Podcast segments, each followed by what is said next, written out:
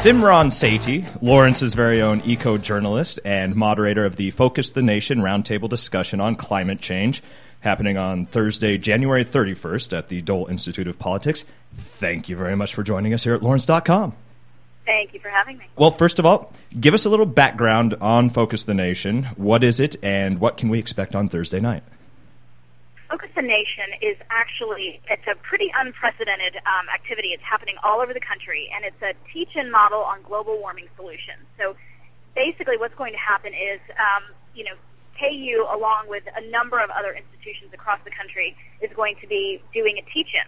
And that teach-in is actually kicking off on January 30th uh, with a webcast that's going to be sent all over the country. And the panelists include uh, Steve Schneider, who's a Stanford climate change scientist, Hunter Lovins, uh, who wrote a seminal book called Natural Capitalism and runs the Natural Capitalism uh, Institute, and Van Jones, who's the executive director of the Ella Baker Center, which is really uh, directing a lot of its attention right now on building a green collar economy. They're going to do a teach-in, and then on the 31st, there's going to be a, a bunch of classes focused on global warming curricula all over the nation. And it's not just, you know, science classes. It's everything from journalism courses to religion courses, all sort of addressing the issue of climate change. And then here in, in Kansas on um, on the evening of the 31st, we're actually going to be convening a conversation with um, our local, regional, and national leaders, including Congresswoman Nancy Boyda, Congressman Dennis Moore, Lieutenant Governor Mark Parkinson, State Senator Marci Francisco, State, State Representative Barbara Ballard, Paul Davis, Tom Holland, and Tom Sloan. Uh, our mayor, Sue Hack in Lawrence, and our city commissioners, Mike Dever and Boog Highberger, and um, the provost of the University of Kansas, Richard LaRiviere. So it's going to be uh, quite an extraordinary event um, that's really going to enable people to focus on climate change at multiple levels. Yes, it's a. It, I think an unprecedented lineup of political heavy hitters in Kansas, at least uh, nothing that I've seen to this date, uh, outside really of a political impressed. convention. And it's been convened, just so you know, by KU Hillel and uh, the KU Center for Sustainability. So they they're the ones who've done all the heavy lifting and bringing everyone together. Um, and switching gears just a little bit, uh, did you get a chance to see President Bush's State of the Union address last night? Not only did I watch the State of the Union, I watched the Democratic response from our governor, Kathleen Sebelius. Absolutely, absolutely. And uh, environmental concerns were raised in both Bush's speech and Sebelius's rebuttal. And uh, here's here's a hackneyed question, uh, Simran, what's the state of the environment? That's a really big question. What's the, what's the state of the planet? I have to tell you, at least in the state of Kansas, 75% of our electricity approximately is generated from coal. Um, coal is one of the largest sources of greenhouse gas emissions in the country and the largest source of mercury uh, contamination in the country. Uh, really at a point where uh, no matter what your political affiliation, your religious affiliation, your socioeconomic status, you're recognizing that climate change is indeed uh, a, a real phenomenon and it's going to impact you in some way. Um, you know, climate change is not only the umbrella issue for all environmental concerns, but it, it touches us in many ways, you know, from issues of national security to issues of public health, um, from issues of commerce to issues of agriculture. It's a, it's, a, it's a situation that we need to address and we need to address quickly.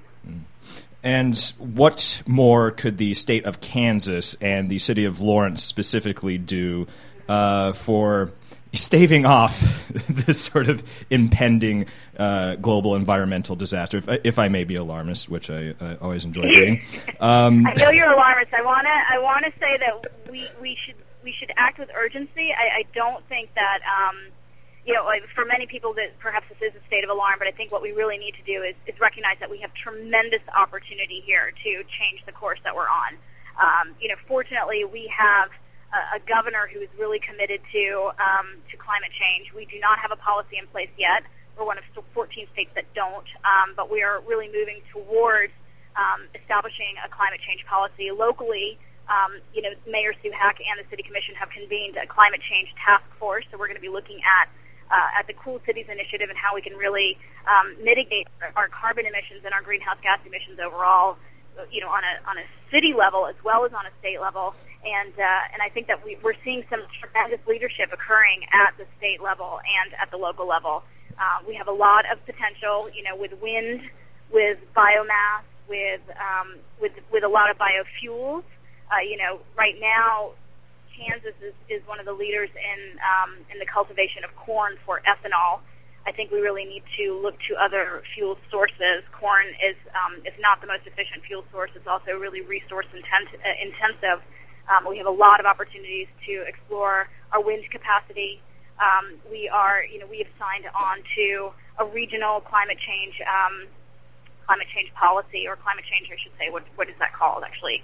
Um, it is the uh, a regional plan for slowing climate change, and it's the third in the U.S. So so on a regional level, we're really working hard to mitigate our carbon emissions to look towards renewable energy. And now we just really need to recognize that um, this isn't just something that's good for the planet, it's really good for economic progress and for national security. So um, in that regard, Kansas is poised to become a national leader. Uh, we can take a leadership position in wind in terms of our wind capacity. We can take a leadership position in the kinds of fuels that we are cultivating and growing um, because you know ultimately we're going to be one of the states that is most impacted by global climate change. Yeah, and uh, you mentioned our sort of unlikely place at the vanguard of uh, green issues. I mean. Uh, we had the defeat of the coal plants in uh, western Kansas, and yes, this new commitment on wind energy. And um, I, it's it just seems bizarre that Kansas, of all places, is be um, is progressive, at least on this particular front.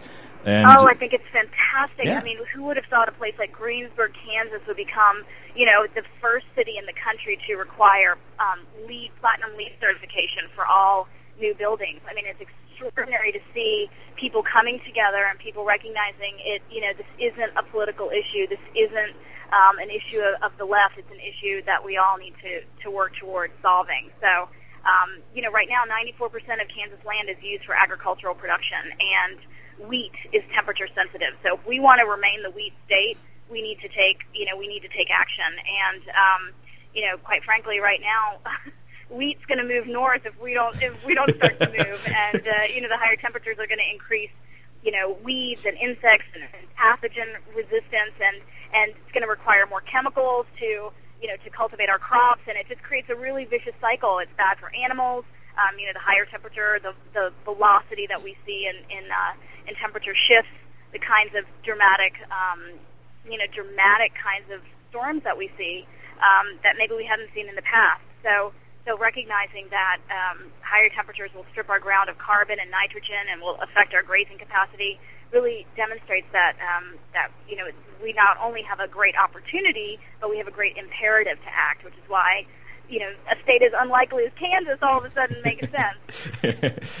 Not only are we at the forefront of, uh, you know, environmental policy, we're also at the forefront of fashion. If you look at our governor's uh, spread in Vogue magazine wearing Oscar de la Rentis, she's she's looking hot, global warmingly hot, I might add.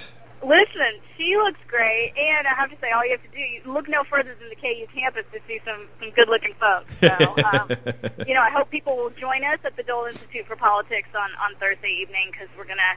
Um, you know, we're going to be bringing out not only the politicians but local citizens who have already submitted some really um, important and inspirational questions on, on how we need to grapple with, with climate change, and uh, I think it's going to be a really great night. Well, Simran Sethi, thank you very much for joining us here at Lawrence.com, and best of luck at Focus the Nation on Thursday. Thank you very much. Hope to see you there.